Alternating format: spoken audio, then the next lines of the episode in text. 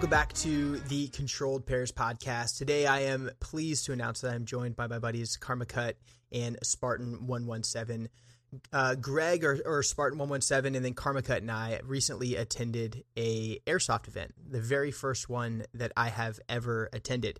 And these guys are veterans of the experience, and I kind of wanted to bring them back and take the opportunity to discuss how we landed uh, where we did, which is an event called American Milsims Iron Horse 4. It was hosted at a place called the Guardian Center located in Perry, Georgia. Perry, Georgia, and the Guardian Center is a, uh, a world class training facility. It hosts um, just law enforcement, special operations forces, disaster relief folks, and it's got this crazy kind of military operations and urban terrain environment. It's got a full complement of underground facilities and buildings and some woodline stuff, and it's just a uh, a world class place to go and enjoy this sort of experience. But first, let me introduce you to my guest today.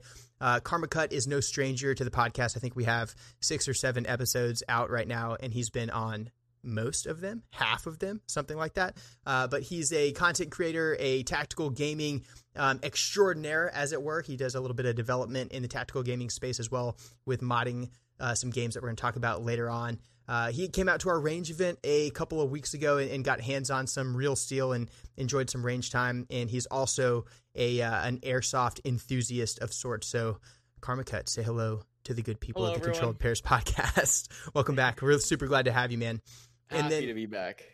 And uh, and and Spartan one one seven is a a subject matter expert. Frankly, I think it's okay to say that in airsoft specifically, he's got a super interesting and diverse background. He's a, a veteran of the armed forces, served in the 82nd for a while. He was a paratrooper. Uh, he's a content creator with a, his own YouTube channel um, that uh, that grew to some prominence some time ago. He's also uh, got some experience working in the social media manager space and, and marketing, um, and he's also done a lot of work with uh, with film and Hollywood and photography, and and got his hands in a lot of the gear and the gun industry. Currently, he's working over at Haley Strategic Partners, and uh, and on top of all of that, he's got a very uh, depth of knowledge in the airsoft industry, uh, and we're super glad to have you with us today. What is up, my dude? What's up, man? Thank you guys for for having me, man. Um, yeah, just kind of did a little bit of everything, but um, I guess to kind of recap, uh, it, it, in a way, it kind of all started with uh, airsoft and video games and whatnot. I started playing airsoft back in 2007, I believe, and then I joined the army in 2008. Um, and then while I was in the army, all the way to 2014 active duty, I was still playing airsoft. It was actually um, funny enough because like obviously when you go through basic and AIT and airborne, like you're not even thinking about that stuff. Then I finally got to my mm-hmm. duty station, and uh, it was a couple infantry guys that were in one of the other units down the street got me back into it. Like I didn't really like get out per se, but I just didn't know anyone to play with or where to go, and a couple guys got me back into it, and then I started playing like every weekend. So when like other guys were like, going to the club or the bar or whatever, I was going to the field with a bunch of my homies and shooting at other people, and that was kind of like my thing. And then uh, I did that obviously at Fort Bragg, um, and then went to Japan. And I was kind of hoping I would go to Japan because Japan's actually the birthplace of air, uh, birthplace of airsoft. Oh, I didn't know that. That's um, cool. Yeah, because of the post-war weapons ban, they couldn't have any real guns, but they love replicas. They love replicating things, whether it's model cars, trains. I mean, the company Tokyo Marui, which made the first airsoft guns, like they're famous, almost just as more famous for making other things other than airsoft. So, if you go to a hobby store in Japan, you'll see like there's a whole floor or a section that's dedicated to model trains or RC cars or remote control fighter jets, and then there'll be a section or a floor for airsoft. So the way they kind of looked at it, um, it kind of started out as like just another like you know they love recreating things, and that's why there's a big airsoft culture in Asia. Uh, but to an extent, it was kind of like their way of contributing to Second Amendment culture, I guess, in a way, because sure. they can't have real guns, so that's kind of how they enjoyed that kind of thing. Um, so did that. Uh, was in the army. Then I got out, moved to LA, and joined the reserves and that's when things really started kicking the high gear because I'd already started a YouTube channel when I was in the army, but it was kind of in its infancy. and then um, you know, and I basically built as many connections as I could. Every time I came back uh, to the states from Japan, or anytime I came home from Fort Bragg, I was always going out to LA and linking up with the other people in the airsoft industry, whether it was other players or the actual companies. Like Airsoft GI was really big for a while. Mm. Um, it was kind of the golden age of airsoft growing, and uh, then I got out and I immediately started working for PTS. So PTS was the, essentially they were the company that they were the airsoft division of Magpul. Uh, and then they obviously they separated, and so PTS was still around. And I, I basically joined right when they like had lost Magpul, so that was interesting. Just having to rebuild a company from the ground up and reintroduce products that weren't tied to like a real license. Now we did have real licenses, but nothing like Magpul. Like Magpul is like a yeah, household name. So like the EPMs, like the EPMs that you guys were running, mm-hmm. that's mm-hmm. like uh, ever since 2014 we were working on those, and they came out in 2015. So it took a long time to make that mag as mainstream as it is now. But it's like, I mean, as you guys saw, tons of people had them at the event. Um, so yeah, like PTS, like what was interesting about working for PTS and by extension, you know, being closely related with Airsoft Extreme as well is like Andrew Ho, like the the PTS USA owner. He's not the owner of PTS, but he owns the he's the president of the American division. Mm-hmm. That guy probably has, I mean, more ties to the firearm industry than most people that I know. Um, specifically because he's one of the first airsoft companies to even exist in the U.S. He was one of the first two retailers to bring airsoft guns over. So naturally, when he started going to Shot Show, like he was you know he got his foot in the door before anybody else. So we we we kind of call it the Asian mafia because all the owners of all the big airsoft chains, all the owners of all the airsoft stores, for the most part, the big ones, are all Asian owned. Um, and like he knows a bunch of the other Asians in the gun industry. So I kind of got roped into that, and through him, obviously. Uh, I connected really well with people on the real industry, uh, real gun side, whether it was Haley Strategic, Blue Force Gear, Larry Vickers, you name it um, different prop houses in LA. And then obviously by me doing my own thing, I linked up with uh, all the other YouTubers like Desert Fox, um, Alphonse, uh, ton- tons of guys. I mean, even Level Cap. I was the guy that got Level Cap into Airsoft. And it was fun, but he also discovered how challenging, how much more challenging it is to make airsoft videos than it is to make yeah. video game videos. So I recently um, discovered that myself. oh, it's uh, it's a pain in the ass. Um, yeah. but you know, because it's like you know, you have to you have to buy all the equipment, you have to go to the event, you have to then have a good game, and then guns are breaking, cameras are breaking, things are you know not charging. Whereas if you're having a bad game in a video game, you can just change servers or yeah. change games. You don't have to go anywhere. So and it's also way easier to edit to an extent. So like I got him into it for a while, and like 2015, it was like really awesome for YouTube. Um, I mean, I, w- I would say Airsoft blew up in like 2008, but yeah, 2015 was really big, and then then I started getting into the film side because the thing about the film industry su- uh, stuff is that they need people who know about gear and gear history. I, and I don't know everything about like gear history, but I know like a decent amount. Uh, and also, airsoft guns are used all the time in films, so we'd be getting hit up for guns for various projects. And uh, me, just by having to know people in the gaming industry as well, I got roped into. I did a couple Netflix movies um, through like uh, through Andrew's friends, like mm-hmm. Tyler Grey, who was on SEAL Team um, as a director and as a principal. He uh, he and Kevin Vance, uh, he knew Kevin Vance, and then through Kevin Vance through the Medal of Honor Warfighter game, um, which is I met up at E3 of all places. I got linked in to do uh, a movie on Netflix called Bright with Will Smith, and then let's see, we did I did uh, SWAT on CBS a couple times, and then did Tenet, the movie Tenet. Mm-hmm. Um, which uh, I love that movie. That movie's awesome. And then uh, I also did the Ghost Recon commercials. I knew a bunch of the guys at Ubisoft, so kind of got in touch with those guys for the game on that. And then they needed someone to help with the commercials, so I got to work on the live action commercials for that. Um, and then, yeah, that's kind of some of the highlights, at least when it comes to the film stuff. Got to go to Canada for a few of those as well. And then, um, yeah, you know, after that, obviously, I was still doing the Army Reserve thing, and then started doing more and more on the Real Steel side. And it kind of brings me to now. I mean, I still do the airsoft thing, of course, not quite as much as I used to, but yeah. still very t- much tied into that. And I still do some stuff with PTS on the side. That's outstanding, man. And, and so, what are you doing now?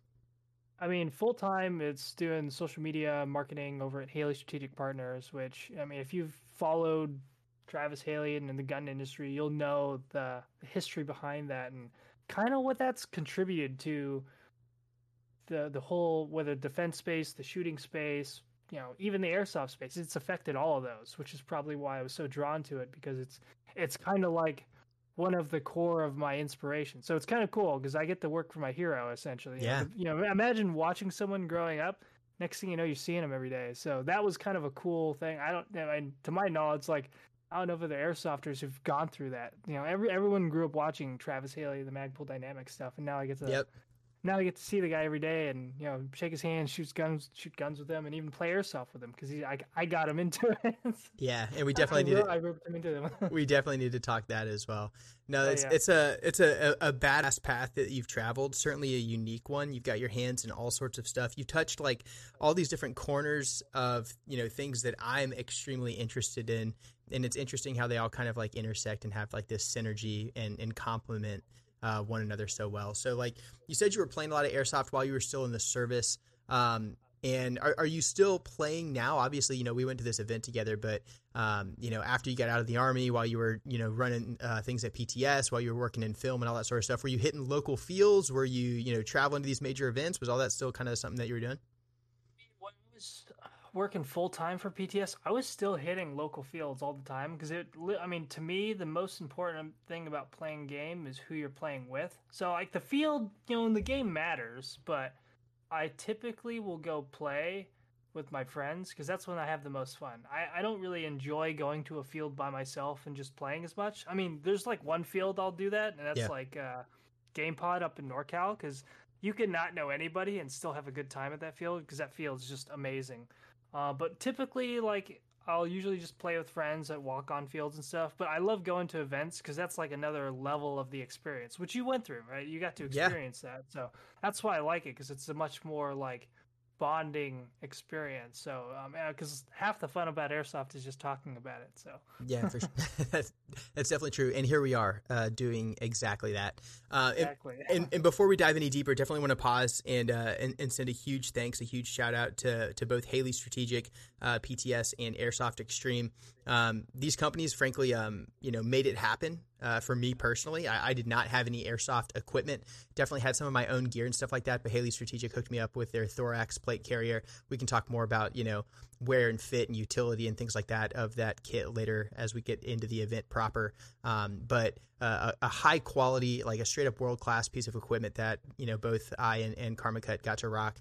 Um, and then uh, and then Andrew over at PTS and Airsoft Extreme hooked me up with a, like a super modded like freaking laser gun of an M4. Um, like it was a KWA base gun that uh, they modded and uh, and provided to me so I could go and experience this for the first time, which was uh, which was extremely special and I'm extremely extremely grateful for.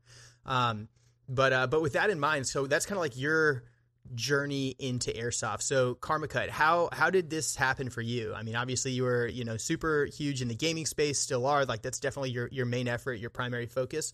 So how did that all turn into you getting involved in airsoft? And I understand you're playing you know pretty frequently now. Yeah, good old Greg here, Mr. Wong, uh, was my gateway into this. I even forget how that all started. Like, I don't know what happened. We went to some local field here in LA, and uh, I was hooked from that first game. I think Greg Greg remembers. Like, I was so hyped about it. It was like probably hundred degrees too. We We're probably sweating our balls off Yeah. the and then the next thing, the very next thing that we did was fly out to Georgia at Guardian Centers and did a Milsim event. That was my second Milsim or Airsoft experience. And then from that, we went and did the Lion Claws Tactical Challenge, which was like in an aircraft uh, graveyard in, in California where we where we storm planes. So like I had a very unique intro into into airsoft and and you were kind of following that that line now too just because Yeah. Greg is Greg goes all the way. I love it. There- there's no there's no like, you know, kiddie pool or shallow water with Greg. He'll throw you straight into the deep end and it's always a good time. So like definitely I think if I did not have uh, someone like Greg to like really show me the ropes and ta- talk about kit and guns and you know what what is what should I buy? How do I do this? How does this work? How do I fix it? If I didn't have someone like that, um, I think it'd definitely be a much harder, you know, kind of hobby to get into just because there's so much to learn and it can kind of be kind of intimidating, um, like not knowing all the different aspects of, of this hobby. Uh, but yeah, Greg was definitely very helpful. He's he's very knowledgeable, like you said. He's a subject matter expert, uh, and he knows how to have a good time in airsoft. Oh, so yeah. yeah. I owe it all to Greg, and it's uh, it's been fun from there. Since then, I've just taken it up on my own time. Um, I play with one of the mutual friends that Greg and I have um, in in California, uh, who's Jordan. And uh, yeah, also, just as you said as well, like Andrew over at AEX has been amazing, hooking us up with stuff, and um, he's just been a great resource as well. So really fortunate to have met and uh, you know talked with uh, all these guys over at AEX and PTS, Greg, etc., and Haley, as you said as well, hooking us up with some kit. Uh, so yeah, just got really lucky, but it's been great since um, since we jumped in. It's crazy, like when you look at you know not just airsoft and and you know just just that specific subject but more broadly like in in content creation or like this whole thing whatever it is that we're doing right? Like with uh, going to business for ourselves essentially how important those relationships are and just like having the right people the right you know that are that become mutual friends and also resources to continue to expand you know your uh, your involvement in these different areas. Like greg is absolutely like an you know my go-to airsoft wizard. If i have content questions like i bring it to you. If i have you know gun questions i take it to to my buddy gunbird uh, who's on the last show. And it's just like it's so critically important um, to meet the right people and, and have those like extremely high quality friendships and uh, and leverage those as appropriate to to gain access to these different kind of markets and and you know means of uh, doing business. It's pretty awesome. Mm-hmm. Yeah, Greg has been great. I think mostly, um, if not just for the knowledge, but also I think your attitude towards airsoft, Greg, is very. Uh, it's very. It's very calming because I think when you look at the sport from the inside, from the outside, or if you look at the hobby, it can seem very intense, Mm. right? If you know nothing about it, you don't know anything about kit or milsim or anything like that. It can appear very intense, very overwhelming. Um, like you don't want to mess up, or, or you need to do things like an exact proper way, uh, and you need to need to be prepared and have a bunch of this stuff. Uh, but but I think Greg, you do a great job of just like easing people in, and and your attitude towards it, like, hey, we're just here to have fun, you know, we larp around, and you know that's that's the extent. I've never seen, I've never in my life ever seen Greg get, uh, you know, heated or you know aggressive or you know even emotionally upset anything re- revolving the sport. He's always there to have a good time. He's a chill dude, and it's, it's always good vibes when we roll with Greg. And I think that's very important because even I'm sure you saw when we went to Guardian Center, some people can bring you know They bring the heat, bring an attitude. yeah. yeah, Yeah. Yeah, the um, the I would say for the most part, like the experience at Guardian Center was, it was it was relatively mellow, and and I guess we can kind of transition into the event specifically. Um, but I kind of described what Guardian Center was at the start of the show. Imagine like this massive training complex, you know, a, a you know quite literally a world class facility um, that is of high enough quality that you know the most um, elite units in the U.S. government uh, seek out places like that to train. Uh, and, and on occasion, you know, by virtue of these companies like American Milsim who host these events, um, they negotiate these contracts and they allow us to access these facilities for a period of time um, and, and go participate in these big events. And this event, Iron Horse, was massive. And and I don't, I, I'll let you guys kind of like, you know, cor- you know, course correct me on exactly how massive it was. But I think we had like 800 people, like 800 players, and it was Yeah, it was something like 400 a- on 400. It's a huge scale event, and just to give you perspective, a couple years ago when I was going to like Iron Horse and Faded Giant and a couple of the other events, just just within American Milsim's line of games, the average game size was like three, four hundred. Then recently, in the last couple of years, it started creeping up to like four, five, six hundred. And then recently, games have been around like anywhere between six to eight hundred, and that's across like multiple different uh, event promoters as well. So Mm. I'm I'm not hundred percent sure why it's gotten so big. If it's just because of YouTube, it's if it's because people just want to play more because they had a whole year where it was kind of like there wasn't a lot going on. But uh, Yeah. no, massive, massive games. Copperhead last year I think was 600. That was the biggest event at Copperhead, and that's like in the middle of nowhere. So of course this event being close to Atlanta, Georgia, um, Yeah. yeah, it was a, quite the turnout. Yeah, and it, it, seemed like as I looked across my social media, like the who's who of you know uh, of shooting. I, I, hate to use the word influencers, but people that are active in the shooting space. Um, not just influencing, but also professionals, be it law enforcement or military or you know training companies or gear companies. Like it's it felt like a an enormous number of these organizations were represented uh, were represented by people at at Copper or at uh, at Iron Horse. Um, you know, we were hanging out with uh, with some of the guys from T Rex Arms and Modlite, um, and of course Mojo was out there in, in, admin results and like so there.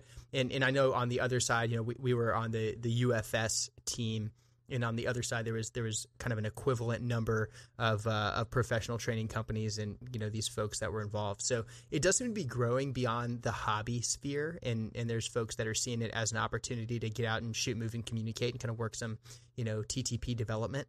Uh, and it's interesting to see that sort of evolution. Yeah, I would essentially say like I'm trying to think if you would if you divide airsoft and milsim into like two or three or three like eras, you had like the very beginnings where it was like Scout the Doggie and Milsim Junkie making videos. Mm. Then there's like the middle era where like Jet and Alphonse and myself kind of started popping up. Level Cap got an airsoft, and then Milsim events really started kicking off because before it was just Lion Claws. Now you have Third Coast, American Milsim, uh, Milsim West, of course, all popping up. And now I almost call this like the third era of airsoft, where it's really starting to go mainstream to the point where it's being more accepted by the gun industry and gun guys and people in general. I mean, they're just discovering something that we already knew. Yeah. Um, but you know, obviously, guys like Travis Haley have been pushing airsoft for years. But uh, you know, recent. I mean, even last Copperhead, we had Lucas and T Rex Arms guys, and obviously us, and um, it, that was that was kind of an interesting dynamic going on there, and we played and we had a good time. Um, so it's there's been a lot more receptivity with airsoft, especially since there's a lot of guys who are just curious about it now, just because it's way more affordable as a training option to augment their live fire training, not necessarily to replace anything. Yeah, absolutely. And and I think like my kind of first exposure, like the first time I, I was aware of airsoft for a long time. Um, you know, I, I, was aware of it in, in, high school and college, never really dove in. Um, I, I, played one time ever like in my life, you know, prior to going to Iron Horse, and it was just a pickup game at a local like indoor field, uh, and, and I had a good time. But I was like super young and, and didn't really, um, I didn't have like a group of friends that were super interested in it, and I you know hadn't entered service yet, and it wasn't like uh, something that I, I fully committed to. Um, so Iron Horse really was me kind of jumping into the deep end, but kind of in the in the interim years what I was aware of as far as airsoft was kind of what I saw on YouTube, and and it was some of the Alphonse stuff, some of like dudes just like you know racking up tons of kills and having these crazy experience. But then there was like the negative side of it. It was like all this super oh, click yeah. clickbaity side of yeah. It was like uh. clickbaity stuff of guys like not calling their hits and people you know coming to blows over stuff on the airsoft field. And just by me seeing like that style of content, I was not interested. I saw um, and nothing against young people playing airsoft. I think they should, uh, but behavior matters and maturity matters, and so young people mm-hmm. playing airsoft need need to rise to the occasion uh, and be good sportsmen like they would in any other you know activity. Uh, and I saw no evidence of that occurring in the content that I was consuming in those years, and it was just a lot of you know people with just mag dumping on full auto at close range as you know a, a means of initiating like a legitimate physical confrontation. Um, yeah, and so I I think I had kind of a tarnished view um, going in. And and I wouldn't say like I was hesitant because of that, um, but I was at least aware that that was something that I might see. Luckily, didn't see a ton of it, um, but but that was kind of like one flavor that I had going in. And then the other one, the only other time I saw anything on a Milsim event until Travis went to Copperhead last year, and Mojo published a bunch of videos on it, and uh, and Lucas put some content out as well on it. Like that was that was the first time I'd consumed what I would consider to be like super high quality airsoft milsim content that looked like this was going to be something that could be valuable right and it was people that i respected a, a great deal talking positively about a, an experience than me seeing that experience and it looked good um, but until then the other the only other access or only other you know uh, introduction to this milsim stuff i think it was like a like a Vice News story, maybe. Um, so it's I actually know the the story behind that. So okay. was it Vice? Is that right? Uh, so Vice did a, a cover on Milsim West. Well, here's what's funny. They actually came to me first, but I, I was dealing with some legal stuff at the time. So I was like, hey, just talk to Jet threw a bone over to Jet and Josh over at Milsim West, so they linked up with them, and uh, they were just I think they were doing like an insurgency event. I yeah no uh, yeah I think it was an insurgency event, and so they did the coverage on that. They did. I mean, that was a. gr- I mean, it was one of those things. Nobody knew how it was going to turn out. Mm. Like we were like, are they going to make like airsoft look like this really like weird, like cult kind of thing, or are they going to actually show the hobby? They actually did a pretty good job. Alice Hines, the reporter, did a very good job keeping it fair, kind of lighthearted, educational. Yeah. Uh, I, I think it really couldn't have come out any better, and so it really showed the kind of the dynamic that Milsim kind of has. Um, and uh, I think they did good coverage on it. Yeah. Yeah, and and and that was kind of like my takeaway as well. And it looked super interesting, but I also thought it was like a a super niche thing, and it felt like there was a barrier to entry that I could not overcome. Even with someone you know with my background, I, I looked at that and I was like, I don't even know you know where to start. Um, which is why I, I was super fortunate to you know encounter you guys years later in my life and and be able to uh, to take part and be shown that the the road to getting into this sort of stuff really isn't too daunting.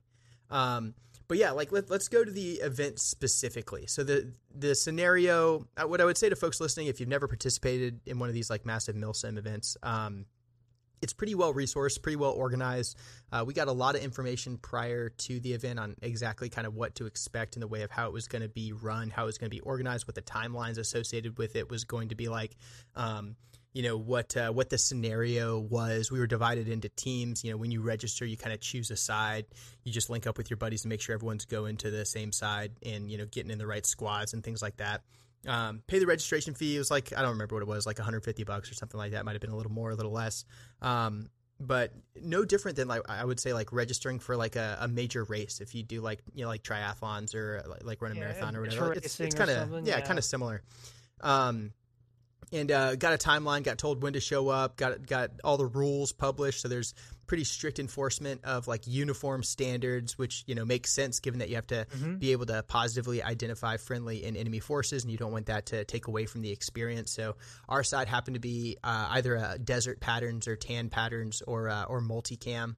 Um, and then the opposing faction was uh, either in like a BDU pattern or uh, or like a, a Ranger green or an OD green pattern. Um, and uh, and there's rules for like the way that like revives and stuff like that happens as well. And I was kind of curious to see how that was all going to be organized. But basically, uh, if you get hit, you you pull out a little rag. Uh, it's a, a red rag that's just referred to as a dead rag. Put it on your helmet or somewhere where it's easily visible, and you're out of the fight. Um, unless a medic brings you up. There's a certain allocation of medics across sides, um, and they can come up to you. They take a, an ace bandage that you have somewhere on your kit, and they wrap it around your arm to get you back into the fight. You're right back in the fight. Um, you can get you know resurrected as it were twice before you have to move back to your fob or your deploy point. Uh, and that deploy point, you know, is a couple hundred meters, um, you know, maybe up to a half mile or so, depending on the the field. Um, that's kind of the the dimensions as it was at Iron Horse, but you can kind of tell just by my description. It's kind of gamified, um, and it's similar to like some of the games we play. Wouldn't you say, Karmakut? Yeah, I think it's uh it's very similar. And even now that I'm doing like some some game development stuff, like I can see the similarities between design and and how you know how we have certain revives and systems set up for games uh like video games and how they would work in the airsoft world and uh, it's just really interesting because at the end of the day it, it is just game design but but physical you know it's it's a physical it's a physical video game Yeah. it's a That's- that's physical the- That's what it felt like. Yeah, yeah. It was, it was just very interesting. Um, so a lot of it feels very familiar. I think, uh, like I i- coming, even though I'm new to Milsim Airsoft, coming from Milsim video games, like a lot of the game modes or concepts behind how everything's gonna work and and and and wh- how everything is set up makes like I, I can understand it. Uh, so I think that definitely helps, and it definitely has me really interested in like thinking of other ways that we could improve, or or you know what what we could do to make Milsim Airsoft better. Uh, just because I think there's a lot to be learned from either experience. There's some things that I took from Airsoft, and you know I've even incorporated it into the squad mod. And there's things about video games I think, hmm, what if we tried this in Airsoft? Uh, so I think there's definitely a lot of crossover. Yeah. What were like, if any ideas or like, did any ideas come to mind? Did you have like a, a grand vision of what the perfect Milsim game might be? Um, or, or kind of like what's percolating? What sort of ideas are in the back of your mind that you're willing to um, at least relinquish temporary proprietary ownership of for the sake of the podcast? I'd say definitely for sure. Like the main thing, even in uh, like when when when Greg and I did the OP Lion Claws thing, is spawns, right? And this Mhm. is goes across airsoft and the, a- almost any tactical mil sim shooter. Like respawns and the whole respawn system, and and medicing and stuff like that is so important. Right, it's so critical to how the actual event plays. Just that one mechanic and how you pace it and how you organize it. Uh, so the recent event that we went to, like I don't necessarily know if I agree with like the single medic revive stuff because I've seen that stuff happen and it works just like how it worked in squad. Whereas in squad you have one or two medics and when the medics go down, the squad is wiped. Yeah. And it makes the the, the experience of the squad extremely fragile and people start gamifying how the medics wor- will, will, will work and actually play Yeah. like whether it's sitting them in a corner or you know just doing a whole bunch of of, of whatever they can to avoid that rule um, or or to to kind of make that experience uh, make, make walking back to base because your medics got wiped happen less. Uh, where like my personal opinion is you want to make the squad feel somewhat redundant right? Because that's what people want to do is people want to go out there and they want to play. And you want the squad to be actively engaging together and not feel like we've lost a fragile part of the team or of the group. And now because we've lost this single fragile fail point we now have to get reset a good 30 minutes and that's not fun at all. Yeah. um, even if it's like because i think this is a big thing on the squad server now the whole act of recovering casualties even as a group and, and helping each other up that whole experience is rewarding um, and, and and you're not shooting because you're picking these guys up. There's still a penalty to having guys go down and having your medics Sure. go down and, and losing guys. Like you, you're still not effective, but the experience is more active now that you're able to actually help each other. So that was the one thing that I would notice, and that one thing that I think is like very important when it comes to any milsim experience, whether it's airsoft or video games, is how the spawns interact with with your squad and making sure that you know the groups are are are rather. I don't want to say what's the word I'm looking for. I guess redundant is the right word to use, but you want to make sure that they they don't just break and just shatter because a couple pieces you know weren't working or Well, some freak accident. Y- you want So- them to be survivable, right? You- you, you don't want them to survive a tactical defeat in which they are outmaneuvered and decimated by a force that outperformed them. Like you don't you want them to lose that engagement. But Mhm. but you don't want the experience of everyone in that squad to suffer because someone takes a stray round through a window and they're like deep and it's like this you know the medic gets hit by a stray BB when there's hundreds going both ways um, and and then this one player who goes down causes the experience of 12 or 14 other players um, to be diminished as a result of it. But Mhm. There's actually um, Milsim West actually came up with a solution for that, and like just so people know, American Milsim used to have squad leaders also be medics, so there was like the squad leader and the medic. Now you have just the medic, whereas Milsim West does the buddy aid rule, where essentially is like I could be down, and as long as someone can get up to me and tourniquet me, I'm back in. You still have the two lives, but it just makes it a lot easier because what happens essentially what you guys are talking about is in a battle. As soon as the medic dies or the people know that if you know if as soon as we lose the medic we're screwed it kills momentum. Because i've seen battles like where it just it almost looks like you're about to lose but a couple guys are able to medic everybody back up just through buddy aid and then the battle flips and you're finally able to overtake them i mean that happened when Sure. we were i was running with mayhem we were assaulting this objective running out of the tree line trying to cross this open you know danger area to get up to this compound. And there was a cou- one or two other adjacent buildings that were just shooting the sh- you know the crap out of us. And a, a ton of dudes went down. But uh, the rest of the unit was able to push through and the guys in the rear were able to pick our guys back up. And then we were able to finish co- clearing out the objective. Whereas with way the way things kind of played out that weekend we just would have been screwed Yeah, yeah, hundred percent. And we felt that like in in our very first deployment of Ironhorse. Um, we kind of like moved through that subway system, you know, came out after it, we realized it was contested and we weren't able to gonna, you know, we weren't gonna be able to do a passage of lines uh, to penetrate within the subway system. Uh, went outside of that building and then kind of, you know, ran across that large open area. Um, you know, you went down there and then the rest of the force, we kept pushing um, and ended up getting kind of bogged down in like one or two buildings deep and it's somewhere in there the medic got hit. Uh, and when the medic got hit like and i looked around and i was like all right i've got you know uh, Karmakut was still up GMan was still up grover was down um, but he managed to get like a, a, a, sympathetic revive from a passing medic from another squad, and he got back up. So I was like, all right, I've got my fire team. The rest of the guys are in a bad way. The medic is down. We have to just continue moving. Um, so to avoid losing momentum, we just kept you know pressing forward with our, our tiny little fire team and uh, you know making irresponsible decisions that resulted in us getting wiped trying to cross the street. But um, but yeah, no, we, we definitely kind of we felt that meta, and and I was making decisions on behalf of the fire team based off of that meta, where it would certainly have been different if buddy aid was you know um, was uh, was available to us, and it would have changed the outcome. It one hundred percent would have changed the outcome uh, mm-hmm. of that fight, and and we hadn't. In, in my estimate, we hadn't been defeated. It was the same kind of thing. We, we took a couple casualties trying to cross like an open space, um, took a couple casualties through windows, um, but it, it wasn't like a it wasn't that we were ever outmaneuvered or ambushed or you know destroyed by a force that had earned it you know? Instead it was just like a casualty here a casualty there which of yeah, course a slow, be- a slow bleed basically exactly. to the point where you're yeah. just like okay now we're really combat ineffective because we don't have yeah. which is interesting because you certainly feel that in the real world in training and in combat. Um, you know one casualty takes uh, the wind out of the sails of any fighting unit. Um, and, you know, it takes three or four people to, to man the litter, treat the casualty, call the nine line, move to HLZ. Like, I mean, it, it 100% uh, does that in the real world. But then it, it, begs the question, like, what experience are you trying to to deliver the participants in a Milsim event? And it's a it's a positive experience. It's not a um, you don't want to penalize them or, uh, or have them kind of like have an experience that suffers uh, when something like that happens, like it might in the real world. You want to have them, you know, have an amazing time because they're paying good money and working hard to be out there. Yeah, yeah, and keeps the game going too. Because when the game dies or becomes one sided because of new or changed rules, that could kind of skew things a little bit. Yeah, no, for sure. Um, what were some highlights for you guys uh, on the field of battle, as it were? Like, what, what, give me some war stories. What did what did what went super well, or what was some stuff that um, you know maybe you were disappointed in? What were some kind of key takeaways from the weekend for you guys?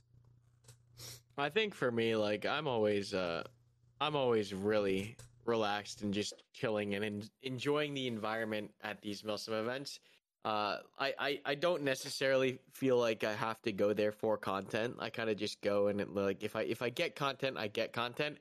But a lot of it is just the experience and just participating in it and just having having a chill time, uh, and and just just being with the guys, I guess. And it's that's the biggest takeaway I think for me, and I think I, I like keeping it that way because uh, it's it's a lot more. There's a lot less pressure, or I, I guess I feel a lot less obligation, and just knowing coming from like having gaming as my main you know source of income and and how turning that into like a, a job and a grind and like always searching for clips and searching for, for yeah. content in that way um, has I wouldn't say ruined gaming, but has changed my perspective on it. Airsoft is like this really cool thing that I do that I don't do for work, and that is like in my life that's rare. like a lot of things that I, I enjoy doing end up turning into work. So I try not to to push it too far in that direction, and I try to take a very casual approach. But yeah, just the whole experience, meeting people and just soaking it all in. That's for me. I'm I'm, I'm pretty introverted, so just being there and soaking it in is is is is enough for me, and I had a blast. So, so the camaraderie is very big for you because obviously camaraderie in video games is pretty good, but when you're doing the stuff running around for real and you're getting into fights and people are you know, you're throwing grenades around corner, that makes it. I mean, just, I mean, basically like that. I mean, like just talking about the Alamo situation that um that we got into. That was that was one of my favorite moments because we were like we took a big gamble, you know, running across like open ground deep into the area that's much closer to the enemy spawn. So it would be obviously we we took casualties. I think Karma, you were one of the casualties we took just trying to get to one of those buildings. Then we got into that building and immediately we're like, all right, we need to get to the top floor and secure as much of the building as possible because I don't think we had enough guys to hold every floor. Yeah, no otherwise chance. We, yeah, otherwise we really wouldn't want to lose the first floor, but we didn't have that many guys, so we went straight up to the top, knowing that the bad guys would have to fight their way up to us anyways. Um, but that was great because we had admin, a couple other guys with us. We're shooting at guys like uh, squirting out of the wood line. Yeah. You know, they made one or two big attacks, and that last one is when they finally got out, got up on the building and started pushing up. And I think I was the last guy alive, and I'm trying to oh, hold yeah. two Wells. I've I haven't published that video, but I've got that Oh, yeah, entire freaking people that I was sequence. yeah, I've got that entire sequence on video, and it was it was phenomenal. Um, yeah, that was that was one of the highlights for me too. That the Alamo situation was pretty wild, um, and uh, it it was almost it was almost surreal because um, you know we you and I started that deployment just me and you by ourselves because we were Oh, working. that's right. We did a Yeah. blackout on like basically we're Yeah. separated from everybody trying to run through the city. Yeah, like we had we were working through some maintenance issues. Finally, kind of got back onto the field, but it was just you and me. We worked through the entire CQB MOUT complex, just you and I, like running from cover to cover, trying to make link up on the radio with the rest of our guys. Uh, finally found them, ended up in a big fight with them, and then ended up, you know, on the opposite edge of the area, right next to the enemy spawn.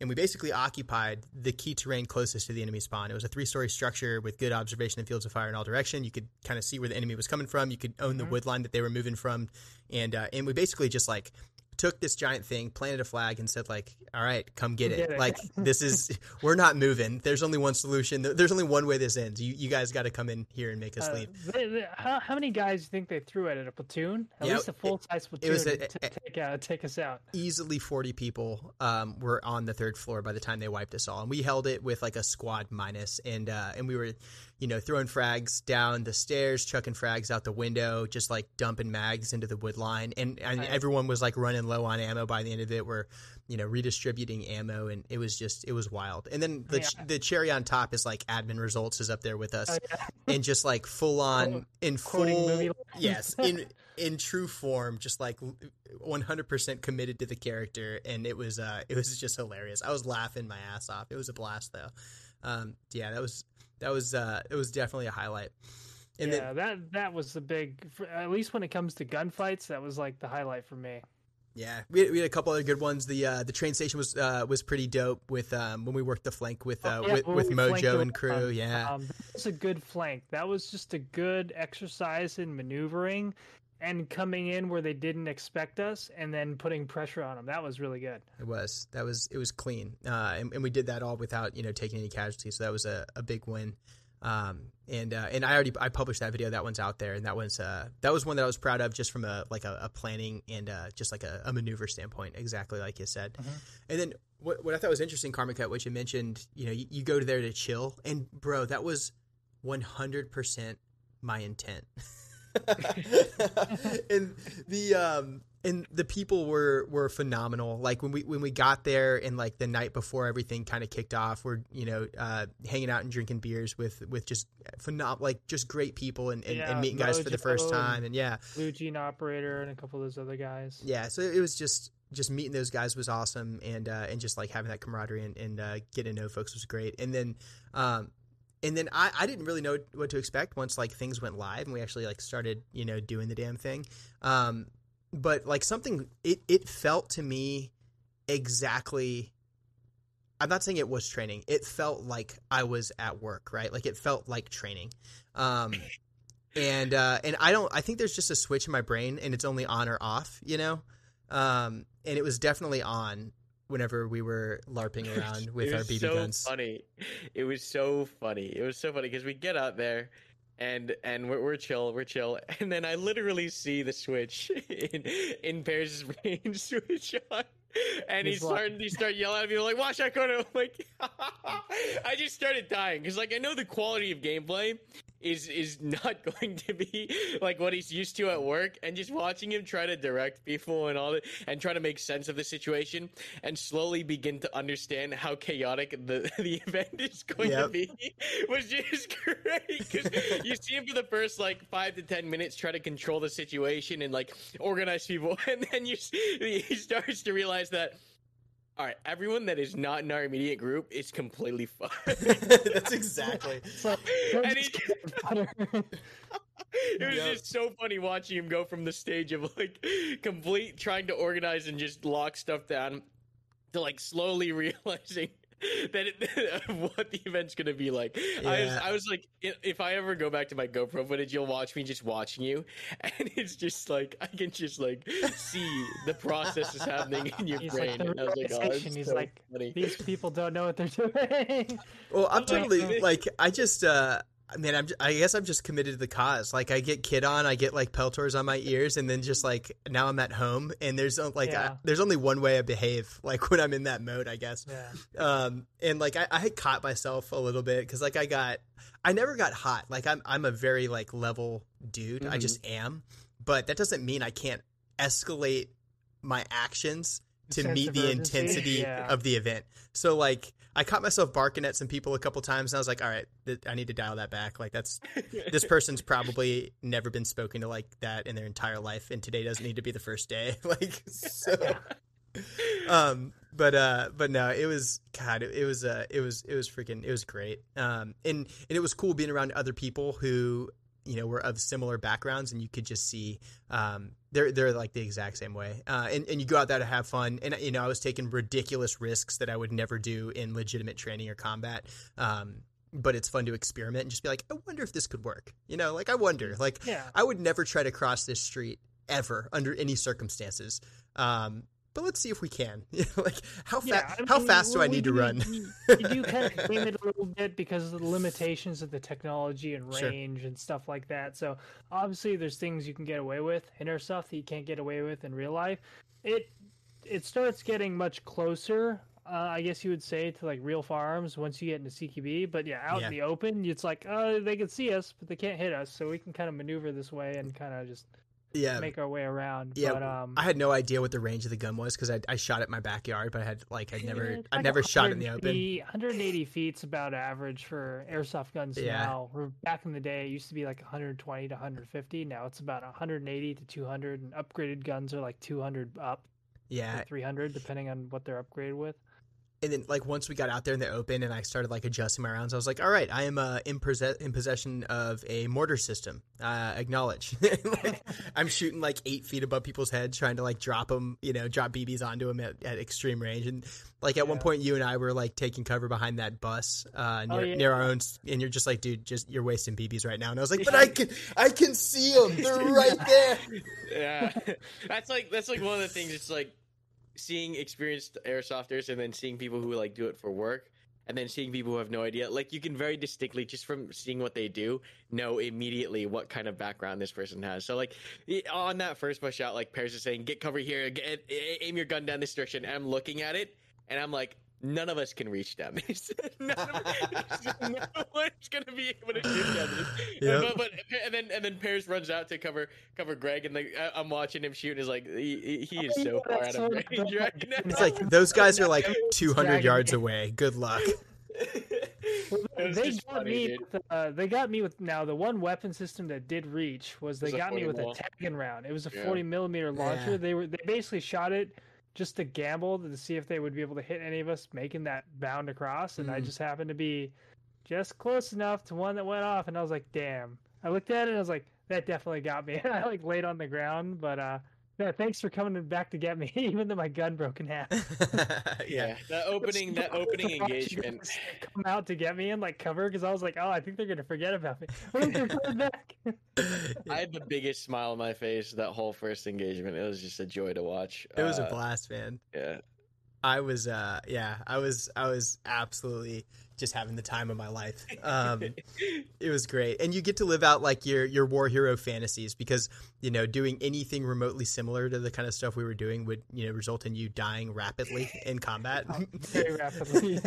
but but uh but it's uh it's it's uh it's great on camera. It's fun as hell. Um and that was that's the thing. Like from just like a, a perspective, you know, on the way into these sort of events, I think it's super important to just like have your expectation that your goal is to have fun. Like it, Mhm. you're going to get some value out of it, and we can get into that here in a second. You're definitely going to get some value out of it, but it is just fun. It's a, it's about the people that you're with. It's about freaking, um, you know, you know, just having an absolute blast. And and I think it's yeah, and I I can't think um you know there's there's only a few times in recent memory where I've just had that just like raw just like fun. It was just fun. You know, I'm a, I'm a grown ma- grown ass man. I don't get to go out and play a lot, but that was just like play and it was great. It was a it was a blast and I, I really I'm excited to do it again.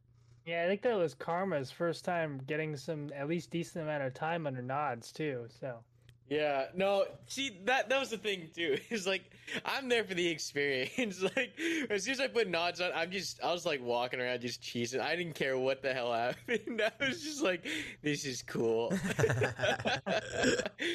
yeah, because I guess so. His first time under nods was was at our range weekend uh, back in February, Oh, yeah, yeah, yeah, and then but I mean it was like you know flat range static stuff, and uh, and so yeah, you got to like actually move around a little bit. How did that go? Mhm.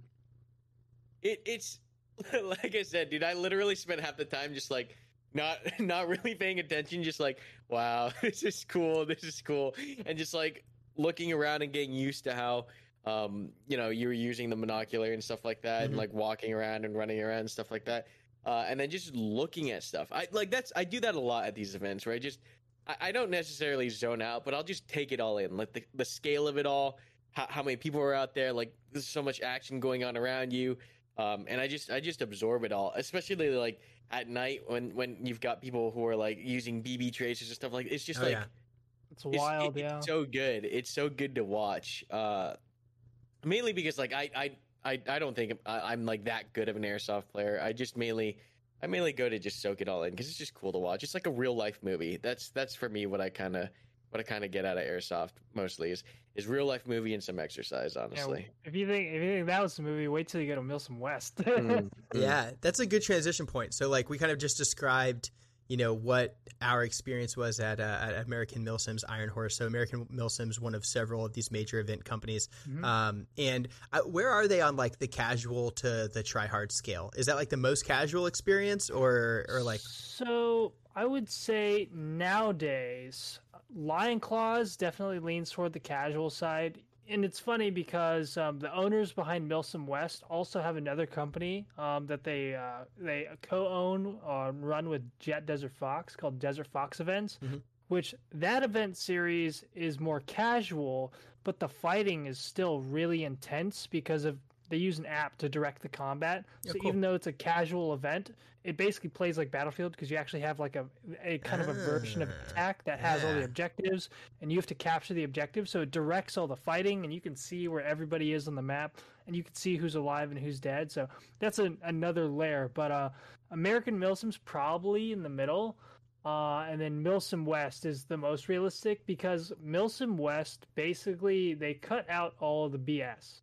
Um, you know, you don't need to have like 50 patches on you. It's uh, it's it's such a it's it's one of those events where instead of them changing the standard to meet you, you kind of have to rise to meet their standard. I mean, Yeah.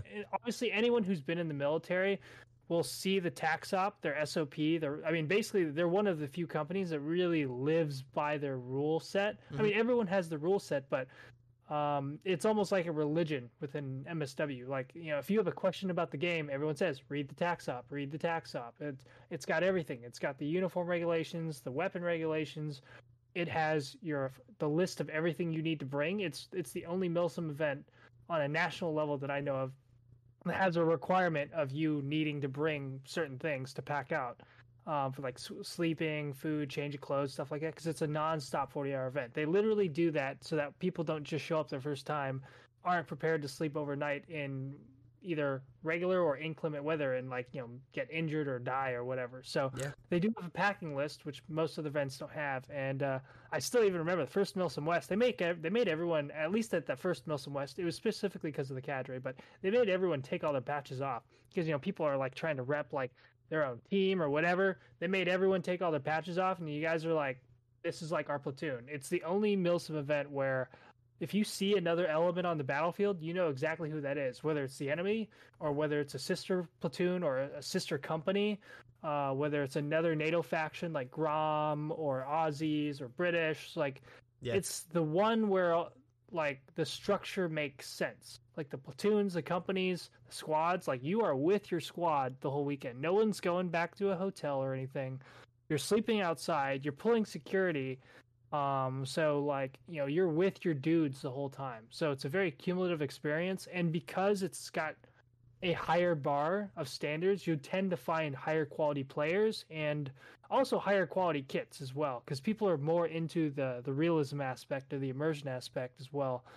Um, So and then obviously you got blank fire weapons as well. So it is kind of a whole nother animal. I mean, for obviously, like I said, if you've been in the military, it's like a 40 hour FTX. Yeah, that's exactly what it sounds like. military, Yeah, um, but obviously it's more fun. Like there's a lot Yeah. of junior officers who go to this, uh, go to Milsim West just because they want to Just you free know, it's reps. like- well, yeah, they, it's another rep of like, hey, I have a whole company size element that I can do whatever I want with that Yeah. I normally wouldn't be able to do in the regular army or whatever. So let's have fun with it and let's kind of play around with ideas and tactics. And uh, it's the experience varies depending on the area of operation you go with. It's also the only event company where the cadre actually, in my opinion, really means anything. Um, the cadre, you know, everyone does cadre differently, but uh, Milsim West has like military veterans as cadre leading the factions, but also leading um, the platoons as platoon sergeants, and if they have enough of them, leading squads and stuff as well. Uh, that just depends on the scale. Before it was only a couple guys. Now they bring an entire fleet of cadre Mm. out to most events. So that way, when Joe Schmo shows up, he's got somebody with experience that he can follow. And you know they'll usually take one of the players and make him a platoon leader. But let's face it, the platoon sergeant's the one telling everyone what to do. So, and there's there's different teams that obviously partake. Uh, Mayhem being probably the most premier, which is a ranger focused uh, impressionist group that has a lot of active duty, active duty, and prior rangers in it. They have the best kit, the best weapons, and like when those guys come through, they just steamroll people because they don't they don't play they don't play around. So that would be the most premier um, if you're looking for straight up immersion. If you kind of just if you just want to have fun and enjoy yourself, but not be under as much stress, American Milsim's kind of a happy medium where you Yeah. know you can still go out and party and hang out at night and whatnot off site. Uh, but you don't have to worry about getting killed in your sleeping bag. I mean, but obviously there's there. I mean, I mean, also like a lot of my favorite events have been Milsim West events because of that experience of like, ooh, we're gonna go ra- raid a, a Russian position at night, at like two in the morning or whatever. All the best fighting happens at like two, three in the morning Yeah, it's a lot awesome. of those events, and then you'll have bigger, larger company platoon size battles during the day. Um, so whether whether you've been in the military or not, like that's kind of the scale to kind of give you an idea. Yeah, it's pretty awesome. How- How many events do they host like a year? Is that like a once a year kind Oh, of thing, man. or are they going all over the place? All the event companies have. My guess is anywhere between eight to twelve, anywhere between once every other month to once every month. A lot of these event companies, I mean, that's what they do full time. At Yeah. least Milsim West does it full time. So they have like an event all the time. And like you mentioned earlier, a lot of them are like a week apart. Like, you know, I mean, AMS will have one event, and the next week there's Milsim West, and then week after that there's Lion Claws. So you kind of have to pick and choose what you want to go to. And like, Yeah. if you're a new player, I would suggest like try AMS, try Lion Claws, try Third Coast. But if you really want to dive into the weeds and like, if you're really into the impressionist thing and you really want to be immersed, then try out Milsim West. But understand there's a standard and a requirement, and like you you have to, you know, you have to sustain yourself for 40 hours, which is food, water. Like you have to ruck everything that you're going to use in. So if you're not ready to do that, then maybe you shouldn't try that as your first event. Yeah, for sure. I'm like just reflecting on like some of the first times I ever went, you know, to the field. Um, that amount of weight you might not be accustomed to. There's a whole like degree of field craft that that comes with it as well. Mm-hmm. Um, you know, it's not just like lay a sleeping bag on the ground and you're good to go. Um, there's you you know, and you're like covered in dew. It's like, oh, I yeah, something exactly. So it's like you've got like waterproofing and insulation and Mhm. like you know makeshift shelters and things like that. Not to mention, since you're in a tactical environment, the the requirement to maintain sentries and actually establish Mhm. a patrol base and go through priorities of work Yeah. and uh, and camouflage your position and set up your you know defensive and your your black and gold plan and like all this you know basically like ranger school style fundamental patrolling Yeah. stuff. Uh, and And- it's crazy to think that people come off the street with zero experience and just like dive into that. Yeah, and, and also too, a lot of these higher tier events is when more advanced uh, equipment comes out, like night vision and thermals. Like, I don't think, uh, like, I mean, I'm pretty sure there's guys who show up to AMS with thermal, and I'm pretty sure I've seen them. But Milsim West is like people really bring out the night vision because the Mhm. night fighting is paramountly more important at, at MSW than anywhere else. So thermal and night vision play a huge role in identifying people, uh, like just one identifying where they're at, and then identifying who they are, and then killing them. Yeah. So, um, yeah, it plays a huge role, and um, yeah, you'll you'll see that at MSW as well. Yeah, for and, and for people listening who hear like, man, this sounds like a huge barrier to entry. Like one, yeah, definitely check out AMS first, um, or some of these other events. But you also don't have to necessarily own night vision to Yeah, you get access it. to it. can Yeah, it, you can um, rent it for you know whatever fee they've they've got these companies that provide. Yeah, like a bunch of 100, sets. 100, 200 bucks. You can rent it. Night Vision Inc. actually just became a full-on sponsor with Milsim West. So, what they what they say instead of owning the night, you just rent the night. there you go. Yeah, so that, like there, yes, the barrier to entry to high is high, but it's it's mostly in performance. Um, and for those listening who are like, you know, I just want to dump jump in and go straight into like a Milsim West kind of thing, definitely go out and test your stuff first. Like go, you know, actually, um, you know, go camping and limit yourself to whatever rucksack you plan on taking with you to the event and live out of it for the weekend and see what that feels like and what you need to adjust before you, you know, commit to to go doing it in a tactical environment. Uh, but don't eh, you know don't make it your first time uh, doing it live because that that, Oh, that can yeah. be painful. Don't go breaking boots. I've definitely seen first timers at Milsim West before, and like, I mean, even just with talking with Blue Jean Operator at the house about those guys Yeah, that showed yeah, up, and he yeah, was yeah. like brought that duffel with extra guns, and he's like, "What? What are you guys carrying? Like a litter? It's like just a bunch of extra guns." And he just throws it on his back, but. Um no yeah I mean yeah you do get first timers and people who aren't prepared coming out to Milsim West and uh they definitely learn the hard way for sure yeah, that's a that's a tough lesson. I've seen people learn that lesson before. It's an important one, but um, if you don't have to learn it that way, you know, yeah don't learn it that way. Don't learn it that way. It's not worth it. Karma, uh, would you be up for Milsim West, or is that beyond uh, beyond the scope of your interest? No, I I definitely would be down. I just have to prepare and get get you know everything squared away for that. Um, it's definitely a level up in intensity that I'm used to, so it's definitely gonna be something that I just need to plan it. Whereas like any other event, you could probably Greg could probably hey like we're doing an event in two weeks, you come in and it'd be like, sure. Yeah. Yeah, I and I hear it, and I've like got you know plenty of familiarity with that type of experience, and even in my head, I'm like running through like what my packing list would look like and how I want my ruck set up and like how I would pack it out, and um, so it's good. It, it raises those questions, which are like valuable for the game, obviously, and then valuable for people who want to be able to take care of themselves and their family. So like you, you definitely get some lessons learned um, Mhm. out of all of that, which kind of like leads me into the next point here, and that's like this big discussion on airsoft as a training tool. Um, Mhm. I I'm super careful about how I talk about like training because you know I, I was raised on this doctrine where training is is very specifically defined. Um, and the key differences in my mind between it and like going out to a casual airsoft event or even like an American Milsim kind of thing is that training has desired training outcomes. You define your training objectives prior to, you design the training to meet those objectives, you measure the output at the end of the training. And it's uh Mhm. it's an extremely like, you know, doctrinal process um designed to achieve certain things and there's risk of doing it wrong. Um because you can also learn bad habits during training that could, you know, be- Training be, scars, yeah. Exactly. That could be catastrophic uh, under live conditions. Um, so, kind of, I, I, you know, Greg, what's kind of like your initial take on airsoft as training? I, I- think it's certainly like it's a bridge um, Yes. between two worlds, no doubt in my mind. I think it is valuable. I think there is training benefit to it. Um, I Mhm. hesitate to to describe it as training because it is entertainment, and even these companies say like, "Hey, come out and be entertained." Like that's why you register for these events. I mean, they're they're selling it as entertainment. Um, so the way I approach it is, you just have to approach it with a filter, and like you know, you can't just accept it at fully as training, but there'll be aspects of it that are valuable to training. Um, so it's so what I think is like like I said, just approach it with a filter. Know that there's going to be things that you like, like you said, there's things that you're going to do that you're probably not going to do in real life. Um, there will be some moments that almost transfer identically, and some things that Mm. don't transfer at all. So, someone who's looking to get training value out of this will just have to know how to tell the difference and how to filter that out for themselves.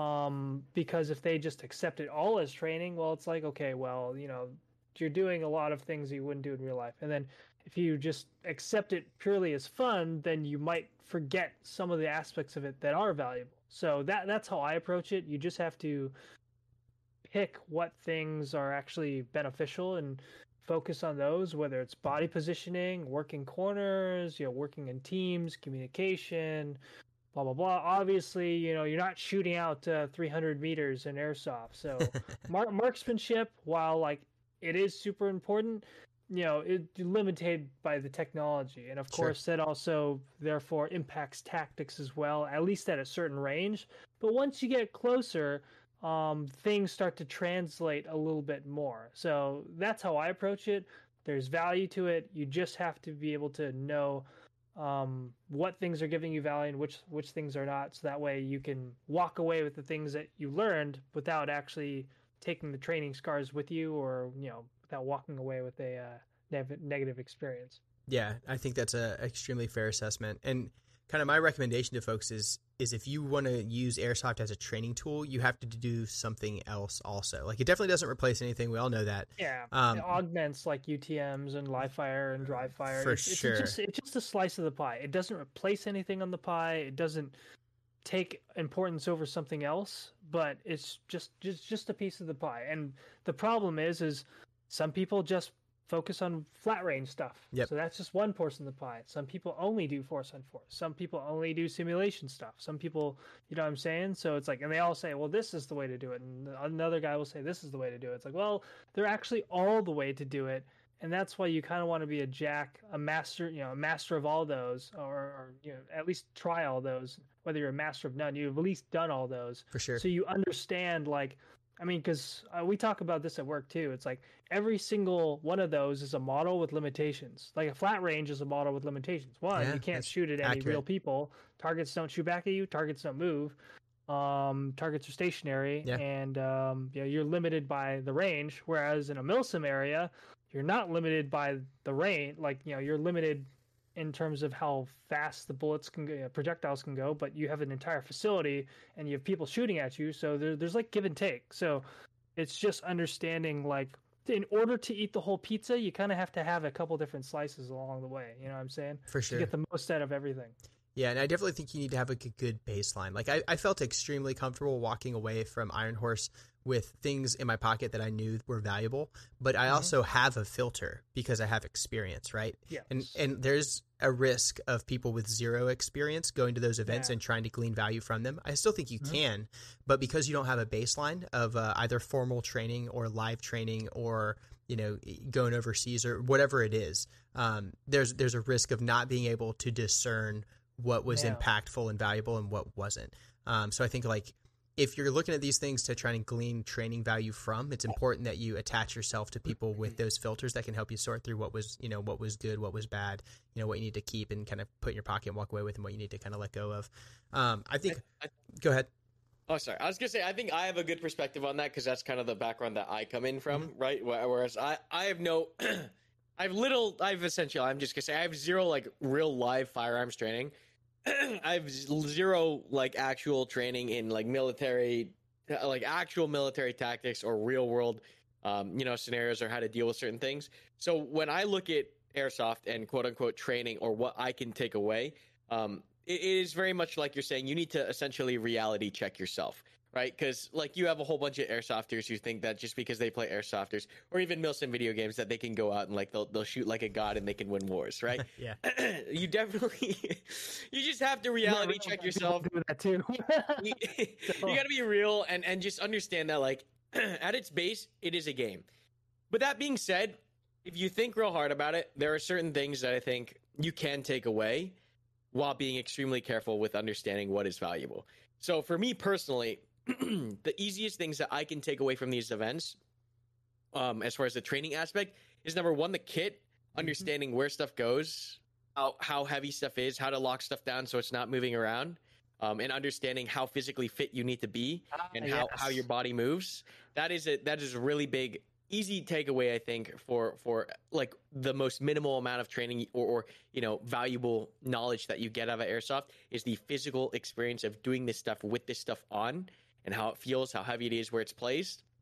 The second thing is um, what uh, specifically when it comes to flat range shooting, uh, it, so long as you're playing with the, the the airsoft rifle as as you know the with with the basics of, of firearm safety, I think it's a really good tool for training people, um, you know, safe firearms use.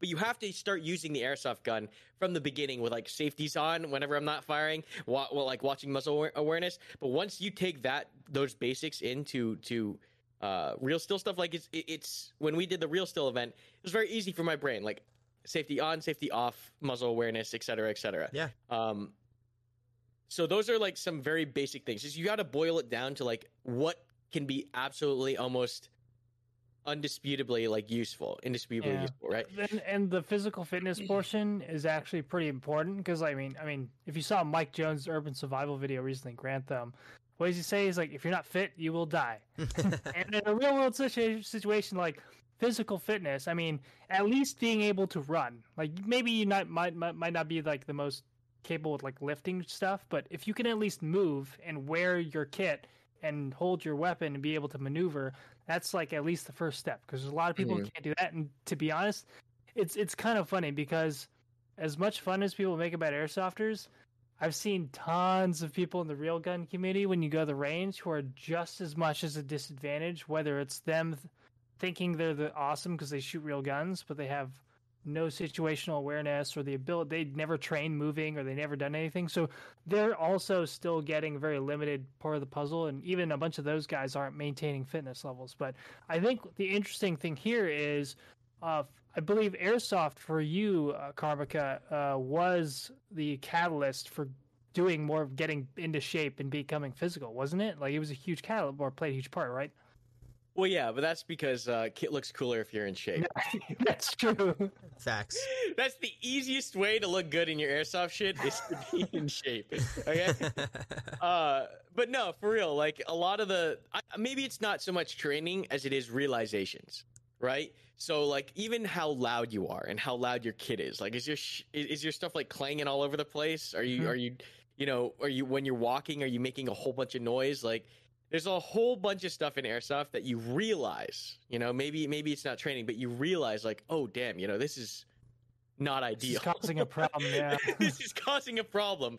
Um, even you know, I know it's not the same as getting shot at in real life, but operating under stress. Because I know some people like they go to these things. It's stressful. You got a lot of stuff going on. You got people yelling, and you're trying not to, you know, quote unquote die. Like to some degree, it is is stressful. Yeah, and, and, you're, and I'm sure adrenaline, you know, starts spiking through the roof for some people, especially yeah. like I, I know that Grover and and and uh, GMan when they get stuck in that house alone, they got people in the same Oh, building. yeah. I can only imagine the excitement that they felt. Um, but you start to realize, like, oh damn, you know, your brain misses things, or doesn't think too much, or or you know, it, it's just realizations. That's how I. Uh, you will realize a lot of stuff with airsoft. your body will definitely have a lot of body alarm responses. And then, kind of going to what you were saying about the gear, if you think about it, I mean, we actually say this a lot at work. Airsofters probably use their gear and wear it and wear it longer and do more stuff in it than a lot of other people that buy our stuff because, like, if you just throw it on, you go to the range, do some flat range stuff, you might be working on gun fundamentals and stuff, but and you might, you know, pick out some things of how the gear is working for you or not but it's not the same as walking 11 miles, running and jumping through windows and shooting in weird positions with the oh, gear. Oh yeah. which Airsofters do all the time. So that's why, like, again, like, I think as much fun as people make about airsofters, airsofters are actually wearing the stuff and doing the stuff more than a lot of people who go shooting are. So that's why it's like the more people do both, the more they're going to glean the advantages, bo- advantages of both and being able to, to conquer the, um, the limitations of the models of the flat range and the models of airsoft and get the best of both. That's that's how you're going to become better. You, you just you just got to do both. Yeah, I think that's a completely that's spot on, and and I totally agree with the kit setup and fitness. Those were the the two first things that I was going to mention, um, and things that I like I learned from over the course of the weekend. Like I, I had to, I took the kit, you know, my personal kit that I shoot with at the range, and I was like, all right, I'm gonna go like fire and maneuver. What do I need to change? On this kit to do that, which is a problem, right? Because sh- it should be nothing. Like the kit that I wear to the range should be like ready to go for fire maneuver, but but it wasn't. And I had to I changed my gun belt setup. Um, I swapped a pouch uh, and I added a GP pouch to carry pyro in. Um, and uh, and so like I, I went through this thought process and I was like, okay, well I'm glad that I, I went through that mental rehearsal because the reality was like I was well equipped to go you know train on a firearm at a flat range, but I was not well equipped to go shoot and move as a member of a team. Um, with the way that my kit was set up prior to uh, uh, to Ironhorse for. Um, and so, so I got a lot out of that. And then, of course, like on our very first deployment, like 10 minutes into the round, we did a 60 yard balls out sprint, um, you know, from cover to cover under fire. and uh, and I was wearing you know basically it, it all not the same weight as combat kit because I didn't have ammunition and I wasn't carrying a ton of water. I just had a couple bottles. Um, but uh, but front back plates, you know, full plate carrier.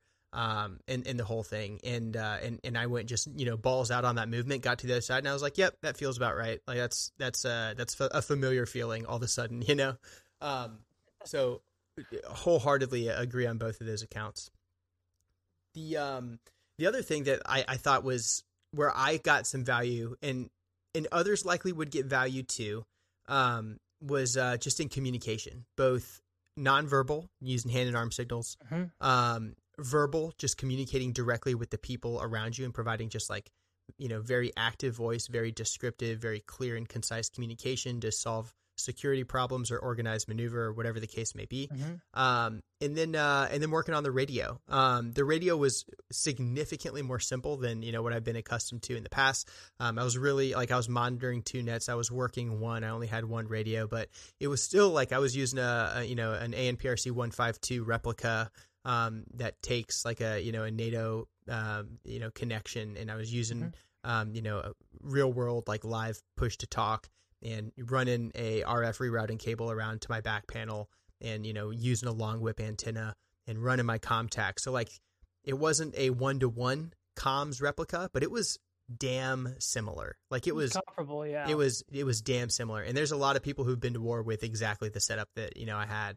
Um and uh and, and that it felt super familiar and and i definitely saw the value of like working the radio and organizing our like little small team uh, making sure that everyone understood where the front line trace was where the next move was coordinating link ups near and far recognition uh, symbols making you know um, radio link up that turns into visual link up that turns into like a hand and arm signal to wave that is all clear to like conduct a physical link up um and I, and as I as we were doing those things organically, I definitely like giggled inside. And I was like, "This is real. Like this is we're like this is an, an organic procedure that actually happens in the real world that just happens to be replicated here in this you know giant simulation." Mhm. No, I, I also love that you had that whip because it made it easy to tell. Like I was like, because everyone's wearing the same cam of like, where is there he is. Yeah. um, but uh, I mean, on top of that too, um, I think that uh, no, yeah, the communication was a huge plus. Like just listening to you guys on the comms about you know, an internal and external and working in and around the train and stuff. I think everyone did a really good job of that, and I, I think it, it's kind of funny because like airsoft, I it's it kind of reminds me of my 82nd days. It's like the whole LGOP little group of paratroopers. yeah. thing, It's very mean, much I- that. it's very much that because there's not like a lot of official command and control, but you just got your small group of dudes and just coming up with um, s- solutions to different problems as you come about them, which is that kind of a, adaptive, spontaneous thinking is really good to have. I mean, that's that's why that's why the airborne like was able to pull out a win during World War II because it was just like, well, we know where the bad guys are, let's just go kill them. Yeah, hundred percent. Just like small groups of people taking initiative Yeah. and, and move into the guns. Yeah. Yeah. Definitely better than like other countries' doctrine where as soon as the leader dies, everyone's like, All right, well, we're just gonna twiddle our thumbs until someone with someone with rank comes by and tells us what to do. For like we're just like, oh.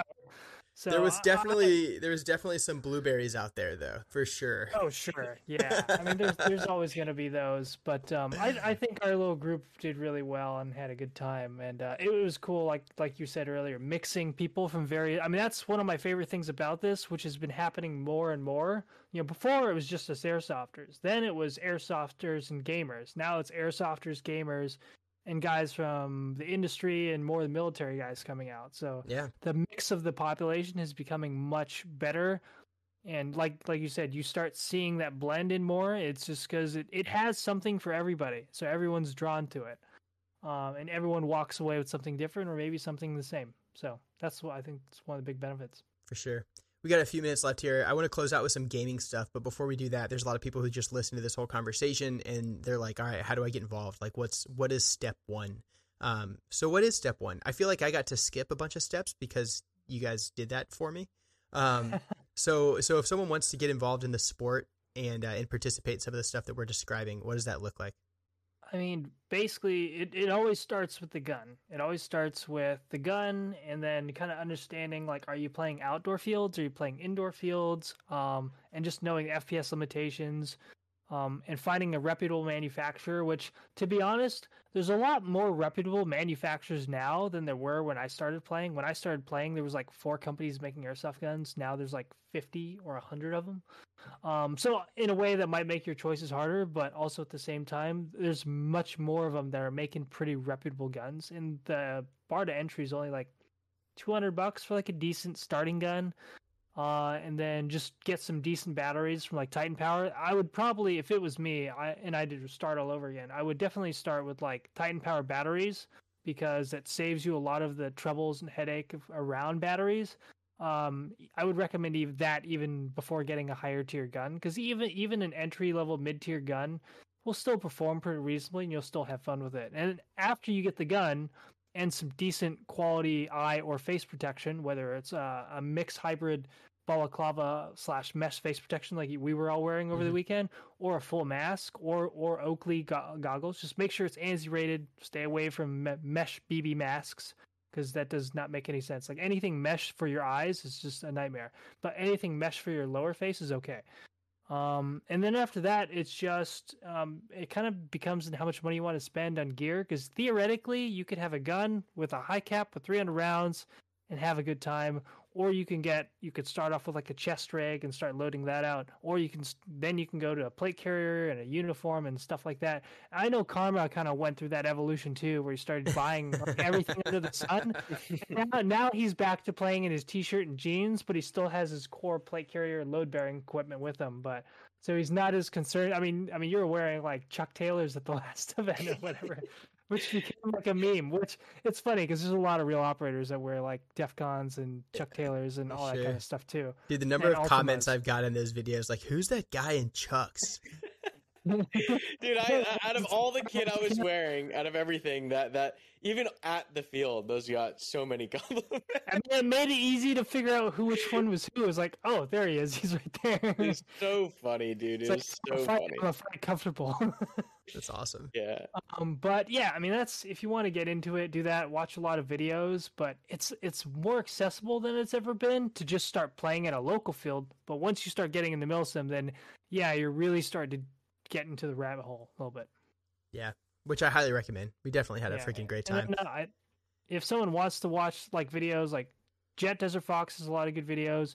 Alphonse has a lot of great videos too, although a lot of his videos are just him murdering people, which are great. uh, there's a lot of good videos on my channel, which a lot of the videos that I do are kind of focused around getting people into airsoft and understanding the training benefits, but it's a more objective, like having fun promoting airsoft kind of thing, and like a lot of good stuff for beginners as well. And there's a couple other guys that are doing great stuff. Most some other guys, are like you said, are just doing entertainment. I like doing stuff that kind of pushes the hobby forward, at least in terms of like knowledge and education and whatnot. So there's a lot of good resources out there. No, that's that's badass, man. The um, any final comments on airsoft stuff, Karmakut, before we move into the next phase here? No, I think uh, I think we touched on uh, pretty much everything. Fantastic. We definitely got to get the band back together again this fall at an event to be disclosed Ooh, yeah. publicly at a later date, perhaps. It, yeah, it's Copperhead. Um, no, I'm stoked. It's gonna be freaking blast. Uh, and I, am really excited about that one. Uh, but let's get into get some gaming stuff. We got a couple minutes here before we wrap it up.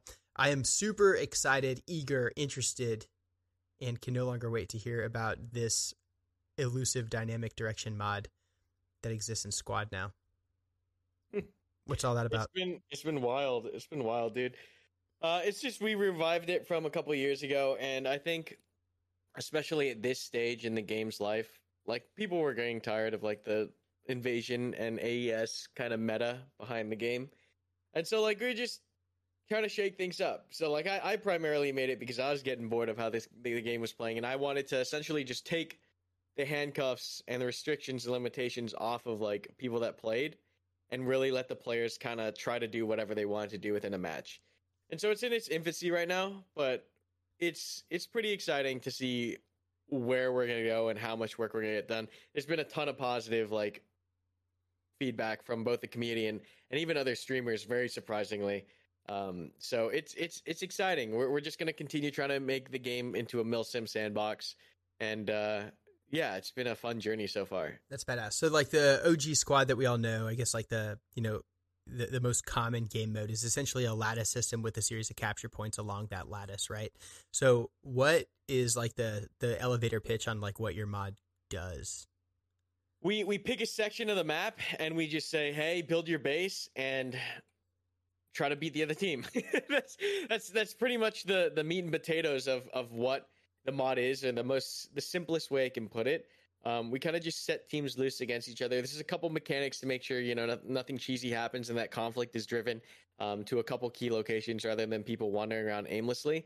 Uh, but the whole idea or practice of it is to get players to actually use um, small unit tactics or, or you know just general macro strategy uh, within the platoon that is you know somewhat based off of real world um, tactics rather than like gameplay meta of like hey we have this flag and we have this thing here and we need to capture this in order to win the game.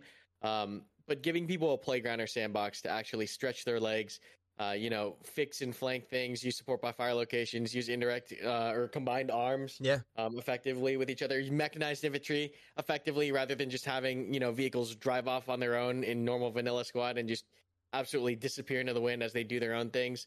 Um, making logistics an actual real thing and having to deal with your ammunition and understanding the value of of logistics. It's it's just trying to push the game more to that milsim sandbox experience. That's it's pretty simple, honestly, in in its in its kind of direction. Uh, Yeah. just make things more dynamic, uh, and and we'll see where it goes from there. That's badass. And I know you got like a, a team of people that help you do all of that stuff. Um, and Mhm. you obviously help organize and, and run the show. But what does that look like from like a development standpoint? Is that all happening through the SDK? Like is Squad equipped to receive this sort of modification, or are you guys having to do some weird technical stuff that I can't even come close to understanding? No, it's it's all SDK stuff. Rubba is the main uh, workhorse behind the mod. He he does all of the blueprinting. So so mainly the the mod dev that we the scope of it that we plan on doing is is blueprinting, which is like custom code. Mainly because we don't have access to like the actual code, we have to use visual bl- blueprinting to actually affect things. Yeah. Uh, value changes to affect balance, like simple things like changing the the spawn times on rallies, which is also done in the SDK. And then eventually it'll be, uh, you know, we'll be adding on animators, riggers, textures, modelers uh, to introduce our own custom assets, whether it's vehicles, factions, uh, weapons, equipment, etc., um, into the game. But yeah, everything's there. It's provided by the SDK. Granted, you know, and and and hoping that the SDK doesn't break again because OWI does, you know, understandably rate it as a lower priority than other things that they have to focus on. Uh, Yeah. But so long as they they maintain the SDK, there's the, the the world is open for us to do whatever we want to do within the squad uh, kind of universe. I love it. The um and, and I've touched it a little bit. I, I think it's changed a little bit since I played it last, which is a, a few weeks ago. Um, how is the introduction of the Aussies like played into it? Do you guys have any layers that include that new faction? Yeah, I mean, I mean, I'll be honest. The Aussie update is cool. Aussies are definitely cool.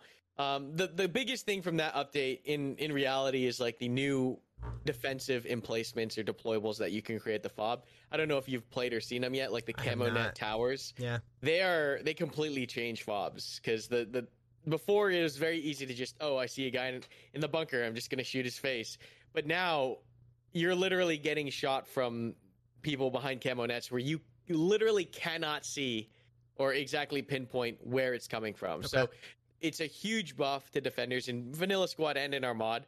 Um, and it's the biggest noticeable change because the Aussies, like you get Augs, you get new equipment, you get new helicopter, but there's nothing really gameplay changing about the Sure. Aussies other than you Just know it's cosmetic stuff. Yeah. hmm That's super interesting. The um and the other question I had, obviously you guys are talking about introducing your own stuff later, like at your own assets. That's super exciting. Um is there any chance or any like desire to make your mod interoperable with the whatever I think it's the realism mod that has like all that weird like soft stuff in it Middle? East escalation. Yeah, that one. Uh, yeah. The the sad thing about squad modding is that uh, it doesn't work like other mods where you can combine them and mix them Ah, and okay. match them and just roll with it.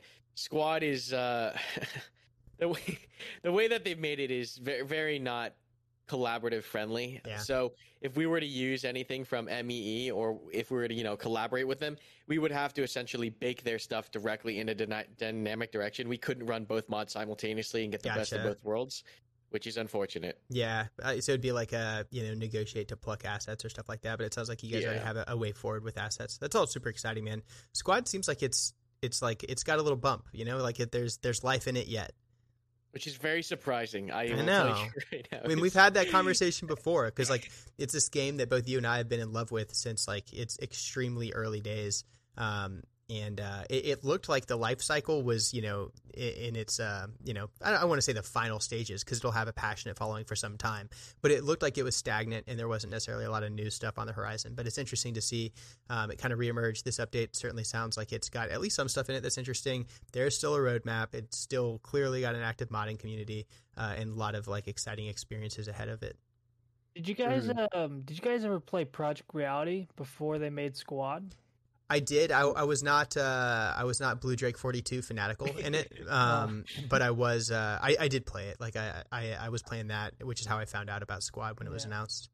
Yeah, I remember uh, playing uh, Project Reality on Battlefield 2, and then me- I remember hearing rumblings of them coming up with Squad, and of course, you know, Squad came out and it kind of changed the game for Milsim shooters. But um, I I haven't gotten to play the new Aussie update. It looks cool, but yeah, I've heard the same thing about the camo netting, and it's like it's pretty pretty awesome.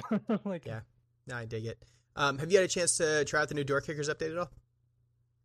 Or have you been? me personally, I- not. Haven't- Either of y'all. that either. Okay. Nah. Yeah, definitely. It's it's worth diving into. Obviously, door kickers. You know, I'd hate to call it a cornerstone of my my uh, my channel, but it's definitely a, a huge part of uh, of the content that I put out, just because it's such a fascinating way Well, to. I- I think explore that's how tactics I and stuff. discovered your channel actually. Really? actually. Like, well, I mean, like both Karma and you, like I I've I watched your guys' videos before I even met you guys before, but that's how like I remember looking up like Door Kickers videos, like, oh wow, who's this controlled pair guys? Wow, his breakdowns are like really, really good. It's like sounds like this guy knows what he's talking about.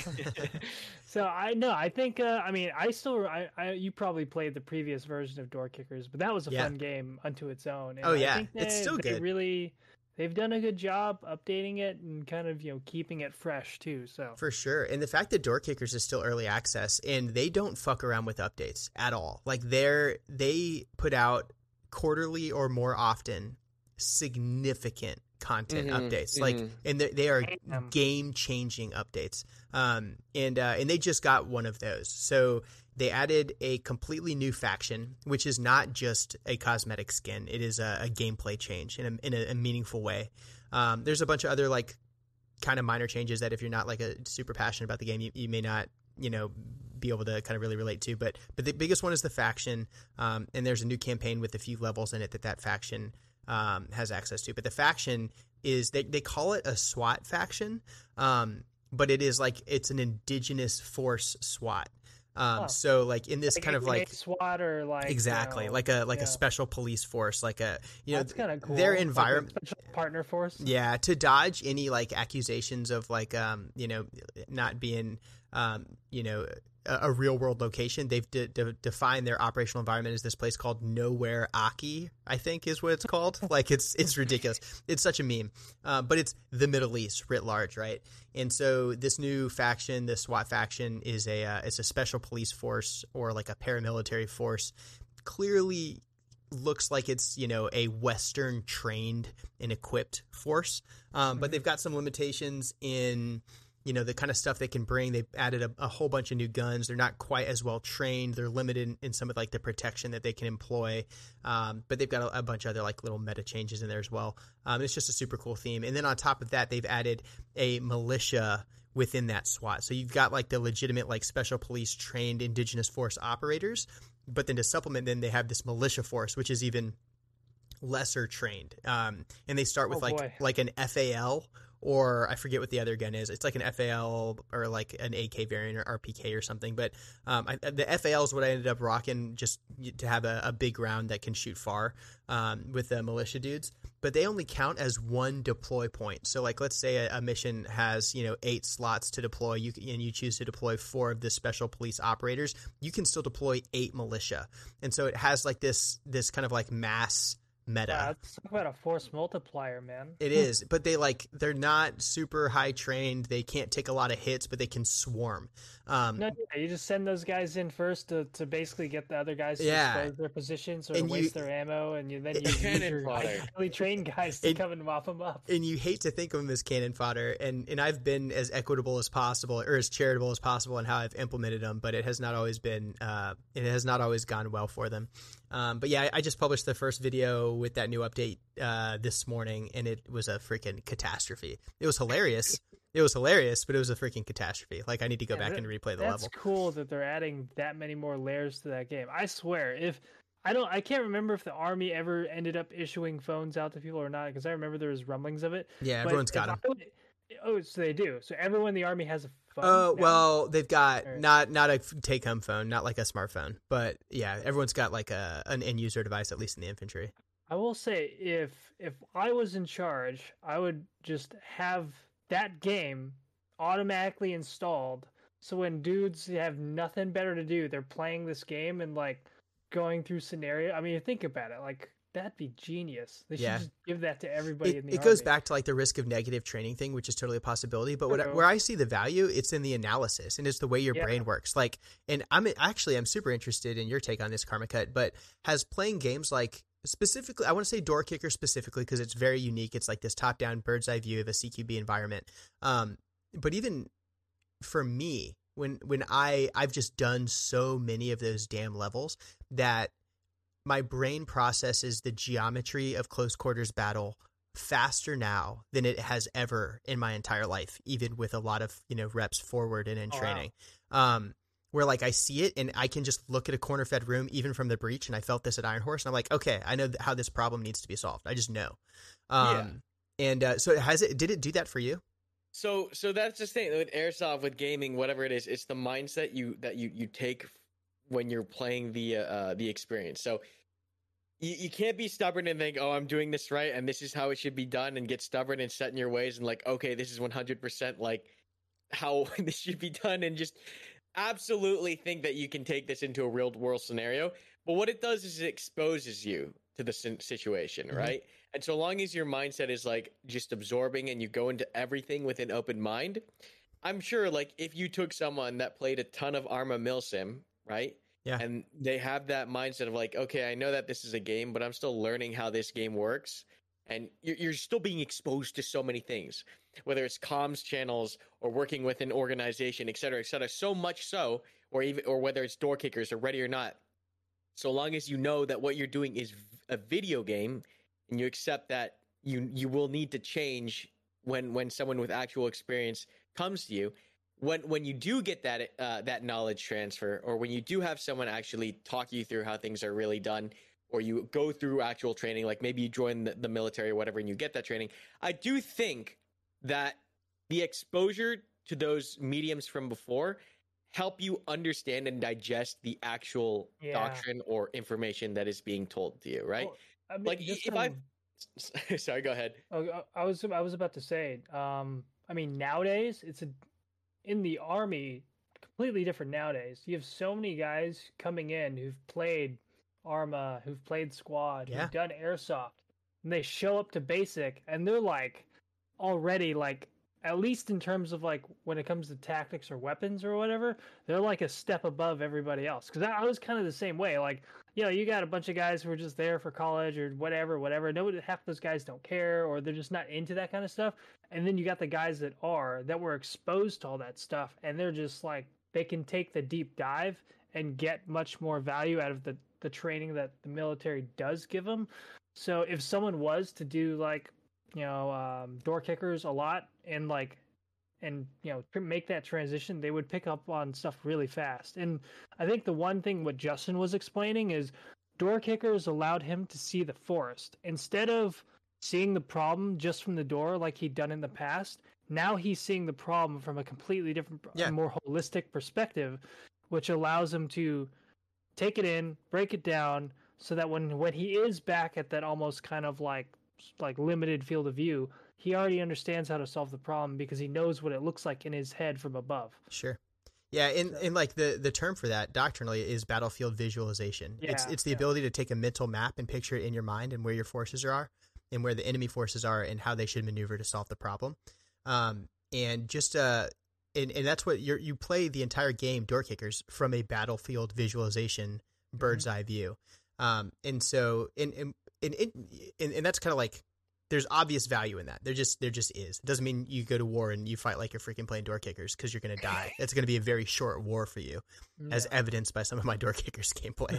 But um, but it, it, but there is value in just like having the ability to visualize where your people are in time and space uh, and how you might solve some of these geometry problems with fatal consequences but what you said Karmakut about you know understanding kind of like where to plug gaps i think that's like where the some of the value is where i saw and some of this is probably because you just play airsoft and played video other video games before um but at like at Ironhorse and like I don't, I want to be freaking weird, but I knew that I could count on you. Like I had zero questions that you would be, you know, I, I didn't have to make sure you were covering my flank if we were moving into a structure or moving through the open. Like I knew that you understood where security was required. I just knew that. Um, and it's not because you have, you know, a bunch of military experience.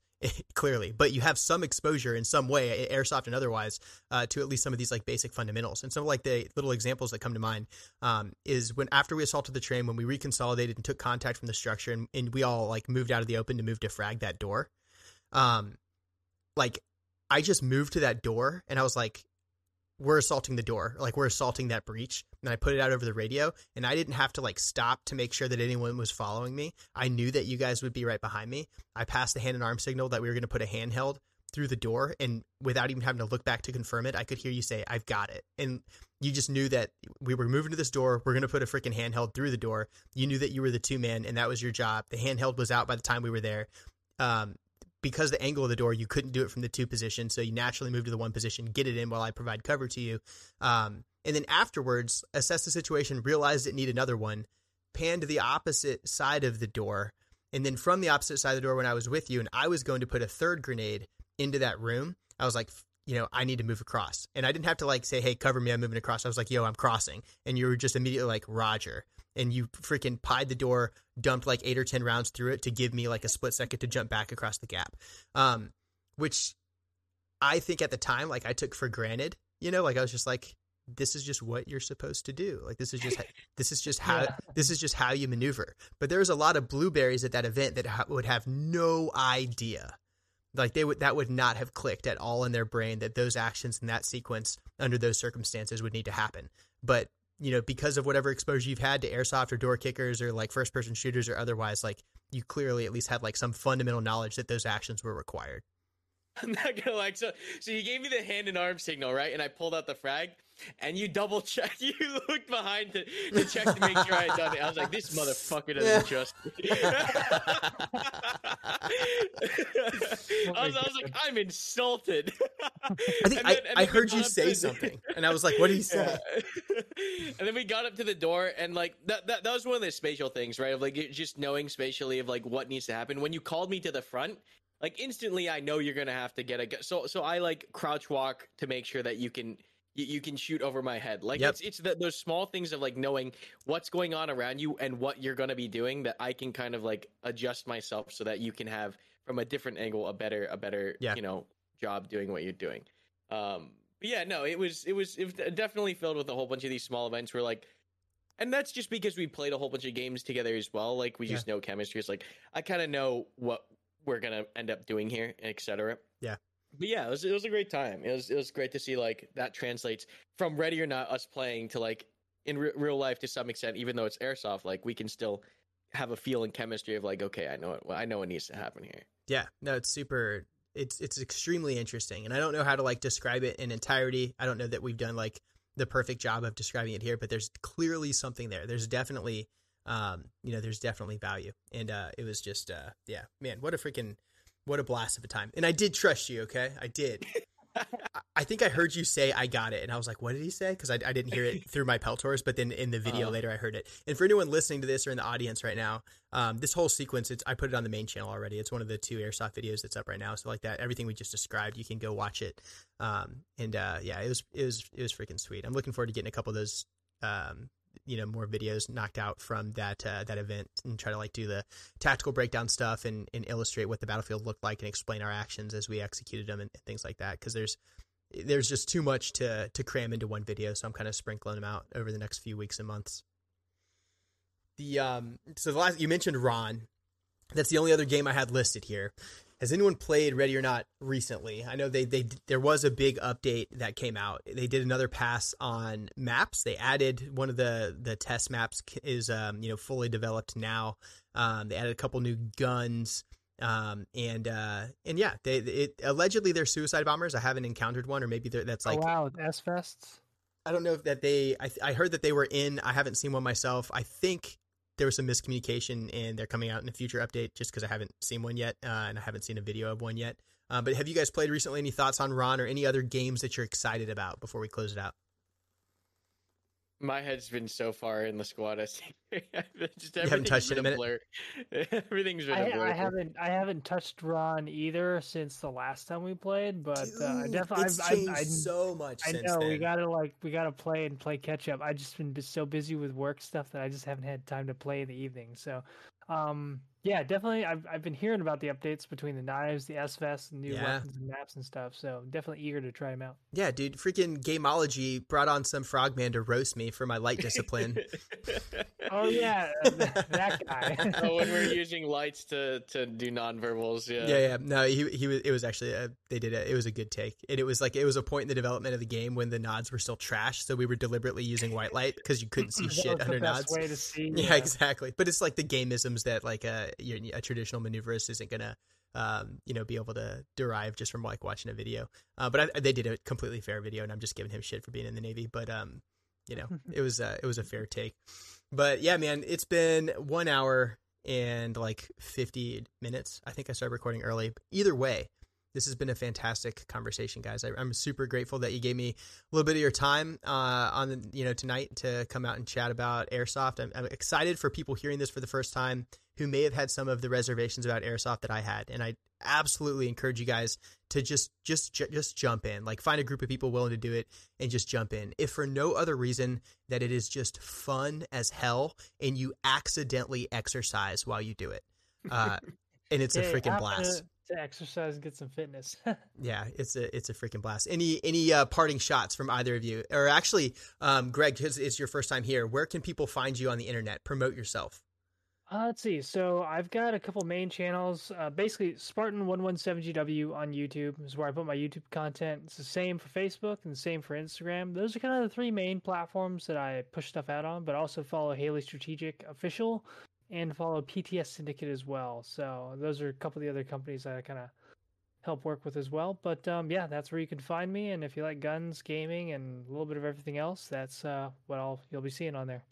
Outstanding, and I appreciate your time, man. And uh, you guys all know Karmakut. You're already subscribed to his YouTube channel, but you might not be in his Discord, so make sure you join his Discord. And don't forget, he's got a bunch of exclusive content over on Facebook that you guys need to check out. So join Wow. his uh, his Facebook as well. Was that good? Did I miss anything?